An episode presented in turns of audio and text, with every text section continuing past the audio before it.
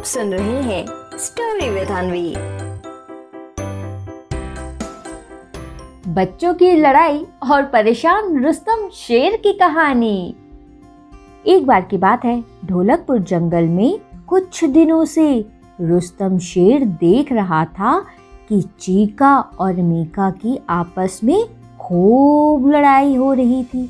Chica अपने छोटे भाई मीका को जब भी कुछ करने को कहता तो मीका तुरंत मना कर देता और उसे चढ़ाते हुए वहाँ से चला जाता।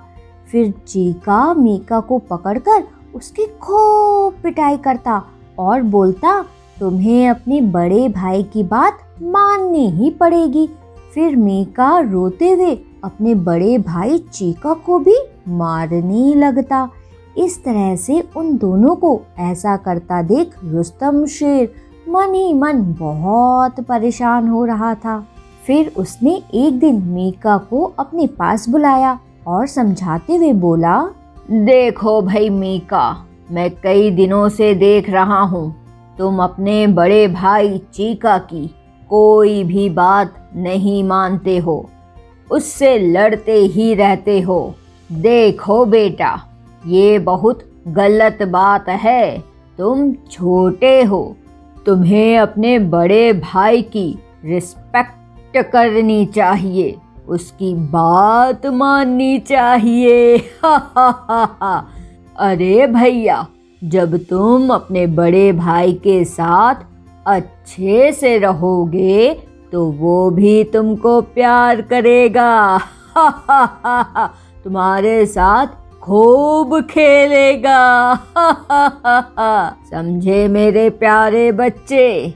अब रुस्तम शेर की ये बात सुनकर मीका तुरंत गुस्से में खड़ा होता है और बोलता है, नहीं पापा, मुझे नहीं करना भैया का कोई काम।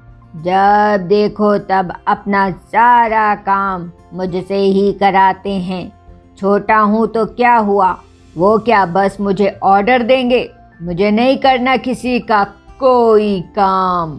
और फिर ऐसा बोलकर वहाँ से चला जाता है। अब रुस्तम शेर और परेशान होने लगता है कि आखिर मीका को कैसे सही किया जाए। तभी एक दिन मीका साइकिल चला रहा था।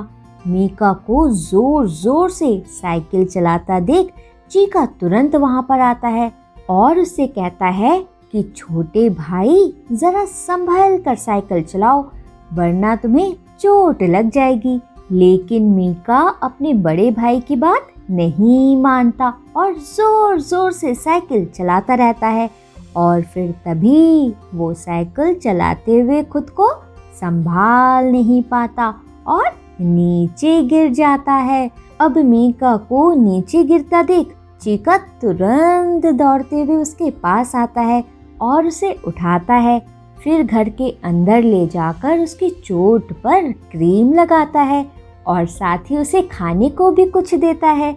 अब ये सब देखकर मीका को बहुत बुरा लगता है। उसे लगता है कि वो अपने बड़े भाई के साथ कितना बुरा कर रहा था। भाई की बात नहीं मानता था। उनसे लड़ता भी था। लेकिन भाई ने तो आज उसका कितना ख्याल रखा और फिर यही सोचते हुए वो चीका से कहता है, भाई, मुझे माफ़ कर दो। अब से मैं आपसे कभी नहीं लड़ूँगा। आपकी हर बात मानूँगा। बस एक बात छोड़कर मैं बार बार पानी नहीं लाऊँगा आपके लिए। हा हा हा हा फिर मीका की ये बात सुनकर चीका के साथ साथ रुस्तम शेर और रूपा शेरनी भी ज़ोर ज़ोर से हंसने लगते हैं। तो बच्चों, क्या सीख मिलती है हमें इस कहानी से? इस कहानी से हमें ये सीख मिलती है कि बच्चों, हमें हमेशा अपने बड़ों की बात माननी चाहिए। उनसे हमें लड़ना बिल्कुल भी नहीं चाहिए। और बच्चों, हमें उनकी रिस्पेक्ट भी करनी चाहिए। समझे। आप सुन रहे थे स्टोरी विद अनवी अनवी के साथ।